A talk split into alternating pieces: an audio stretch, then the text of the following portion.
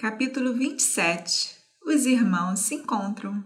Enquanto Bharata estava assim engajado em tentar desfazer o mal causado por outros, na cabana da floresta em Chitrakuta a vida continuava alegremente. Com Lakshmana e Sita ao seu lado, Rama não sentia falta de nada. A grandiosidade do cenário das montanhas e a floresta e as doces canções e brincadeiras dos pássaros agradavam seu coração. Ele esqueceu a tristeza de seu exílio dos parentes e da cidade. Olha, Cita, esses pássaros brincando, dizia ele. Olha aquela pedra na colina, com as veias azuis, amarelas e vermelhas brilhando sobre ela. Olhe para essas plantas e trepadeiras com suas flores. Temíamos a vida na floresta sem saber que seria agradável. Estou tão feliz aqui. E eu tenho, além desse prazer, a sensação de que estou cumprindo a, a promessa de meu pai. Nós temos a alegria do dever cumprido, além de levar uma vida feliz aqui. Acima de tudo, eu estou feliz que meu irmão Bharata esteja governando o reino. Assim, Rama ele mesmo, livre de tristeza, deixava Sita feliz. Descendo a colina, eles iam às vezes para o rio Mandakini e passavam um tempo lá. Olhe para aqueles montes de areia, Rama dizia. Veja os cisnes brincando entre as lotos. O riacho é tão lindo como você mesma, minha amada. A parte rasa onde os animais vêm beber são lindamente vermelhas com terra nova. Até o rio, no reino de Cubera, não pode ser tão bonito quanto esse. Olhem os rixes se banhando lá, de pé em súplica, oferecendo hinos ao sol. Olhe para as flores caindo dos ramos na água. Olhe para aquela cascata como se espalha como pérolas. Nós realmente temos sorte de estar longe da cidade tumultuada aqui na floresta. Lá não podemos ver rixes e almas puras como essas que vemos aqui se banhando todos os dias. Essa colina é nossa Ayodhya. Os pássaros e as feras são nossos súditos. Mandakini é nosso Sarayu. Com você, Lakshmana, comigo, estou feliz e contente. Como é agradável ver os animais bebendo água no riacho sem medo, mergulhando na água aqui, comendo frutas e raízes caminhando sobre a floresta, escalando as colinas, por que eu deveria pensar em reino ou poder? Assim, na companhia de Sita e Lakshmana, Rama estava passando dias felizes. Um dia, quando eles estavam sentados, como de costume, na encosta da colina, em paz absoluta, de repente, à distância, eles viram uma nuvem de poeira subindo no céu que parecia se mover em direção a eles. E logo eles ouviram um grande barulho, como de uma grande multidão. Rama viu os animais da floresta debatendo aqui e ali com medo. Parecia que um exército havia entrado na floresta. Você ouve esse barulho? Rama disse para Lakshmana. Os elefantes, elefantes, bisões e cervos estão correndo em disparada. O que poderá ser? Será algum rei vindo aqui caçar? Ou será que algum tigre ou outra besta feroz chegou vasculhando? Veja lá e me diga. Lakshmana escalou uma árvore alta e olhou em volta. Ele viu um grande exército aproximando-se do norte. Uma força completa, com carruagens, elefantes, cavalos e soldados a pé. Ele gritou para rama, avisando: Escute, irmão, um grande exército está se aproximando com bandeiras voando e informação completa. Vamos tomar cuidado. Vamos apagar o fogo, leve Cita para, a caverna por segurança. Vamos vestir nossa armadura e nos preparar para a batalha. Rama disse: Não tenha tanta pressa. Olhe novamente para a bandeira na carruagem e diga-me qual rei está liderando seu exército aqui. Lakshmana olhou e se encheu de raiva. Ó, oh, meu irmão, é Bharata! Não satisfeito em obter o reino, ele está nos perseguindo aqui. Eu posso ver a árvore em nossa bandeira voando na brisa. Ele veio para nos matar. Mas o filho de Kaikei não deve escapar com vida de mim hoje. Que pecado existe em matar esse destruidor de Dharma? A única questão agora é: devemos esperar por eles aqui ou vamos entrar em batalha lá no topo da colina? Nós vamos fazê-lo pagar por todo o mal que nos fez. Certamente não é pecado matar alguém que vem para nos matar. Com ele será destruída a ganância de sua mãe. Vocês em breve verão os caminhos da floresta correndo com sangue. Como uma árvore arrancada por um elefante, Bharata será abatido ao chão por mim. Devemos destruir esse exército. Devemos alimentar fartamente os animais predadores da floresta. Lakshmana falou assim, tomado pela raiva. Rama começou a acalmá-lo. Eu sei que você pode destruir os sete mundos se quiser. Ouça, você pode facilmente matar Bharata e seu exército, mas há uma coisa a considerar antes de começar. Desobedecendo e desgraçando nosso pai, matando nosso irmão, ganhando infinita desonra, que bem iremos ganhar lutando e conquistando o reino? O que ganhamos matando nossos parentes será uma comida envenenada. Por que e para quem buscamos riqueza e reino? Não é por causa dos outros, cuja alegria é nossa? Quem iria querer conquistar um reino por meios errados? E que alegria há em um reino que você não pode compartilhar com aqueles que você ama?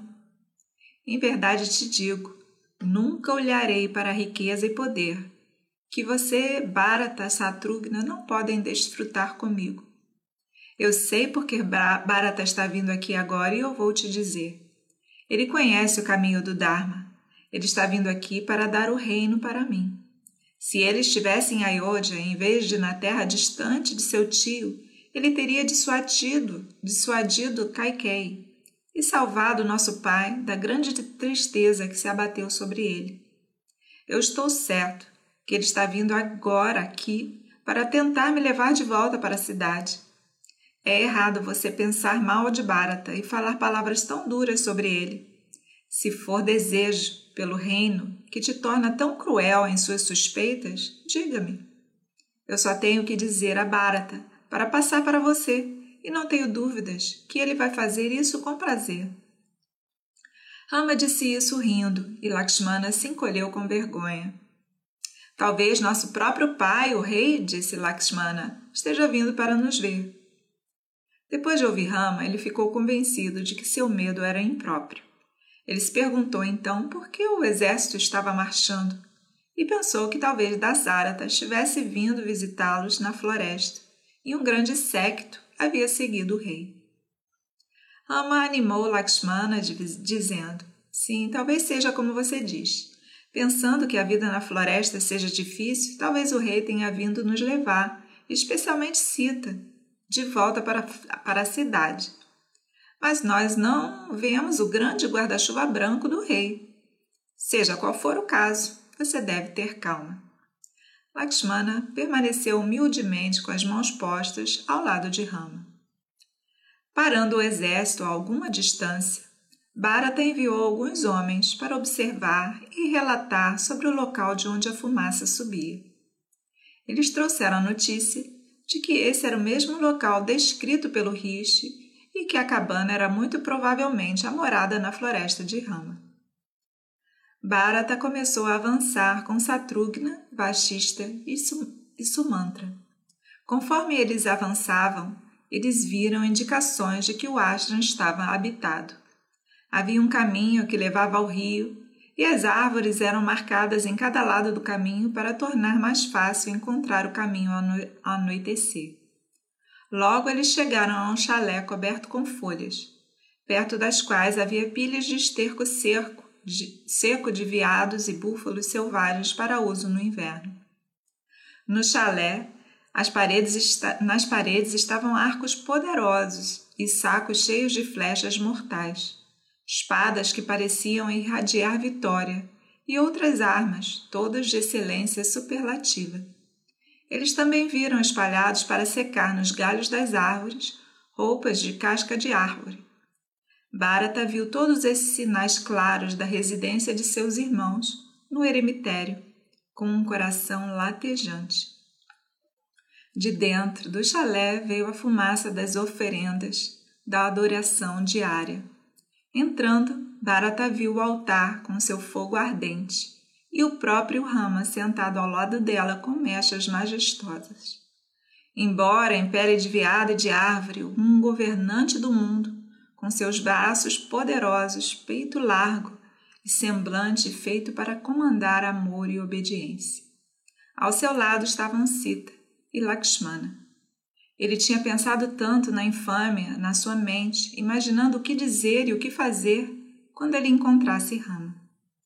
Mas agora, quando ele viu Rama, ele se esqueceu de tudo isso no grande amor que surgiu dentro dele e submergiu todos os outros pensamentos e medos. Ele saltou para a frente, para o local onde Rama estava sentado. Ele não conseguia pronunciar nenhuma palavra além de irmão. E caiu a seus pés e soluçou. Nesse momento, Sumantra e Gurra juntaram-se a ele. Rama viu diante dele, deitado no chão, Bharata com suas mãos entrelaçadas em súplica, com tranças nos cabelos e com roupas de casca de árvore. Devido à tristeza e ao jejum, seu corpo tinha ficado magro e ele estava bronzeado com fadiga e exposição. Rama abraçou e beijou na cabeça e disse: Irmão amado, por que você sai do outro do lado do nosso pai e vem tão longe na floresta? E por que você ficou tão magro? Bharata estava sem palavras. Rama fez as perguntas formais que fazem os membros de uma família real quando se encontram após uma ausência. Após um intervalo, Bharata reuniu força e respondeu: Por que você me pergunta sobre o reino, irmão, como se eu fosse seu governante? Qual é a conexão que existe entre o reino e eu? Quando você é o rei por direito, como eu poderia chamar de rei ou governar sobre a, sobre a terra? Meu dever é servi-lo humildemente. Não é meu reino. O filho mais velho deve ter o fardo do reino. Essa é a lei e o costume.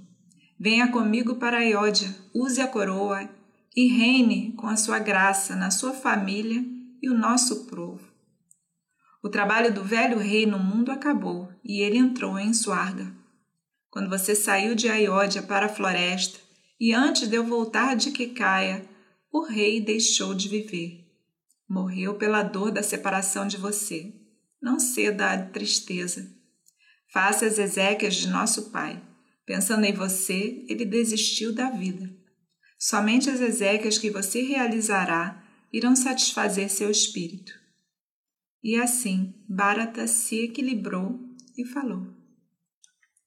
Quando Rama ouviu que seu pai estava morto, ele caiu como uma árvore derrubada por um machado. Bharata não precisava repetir para Rama todas as desculpas e explicações que ele teve que dar a Kausalya, Gurra e ao Rishi.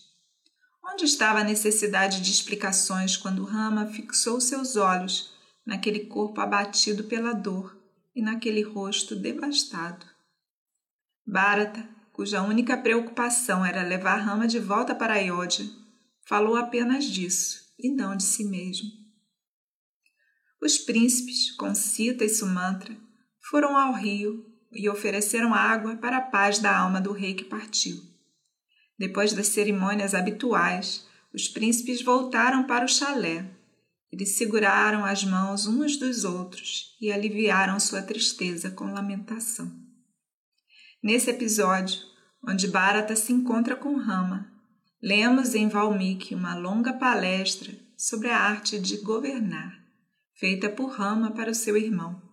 Frequentemente em nossos épicos encontramos longas dissertações sobre política ou moralidade. A ficção moderna dá alta prioridade para o vigor narrativo, dramático, suspense e surpresa. Em obras antigas, além de muitas dessas qualidades, há doses generosas de didática. Pode ser adicionado aqui que, mesmo antigos comentaristas notaram que os capítulos desse episódio se misturam e foram deslocados por Valmiki. Kanban, é claro, regularizou e modernizou a narrativa. Em Tulsidas, o encontro de Rama e Bharata está imerso em Bhakti e não há espaço para complicações.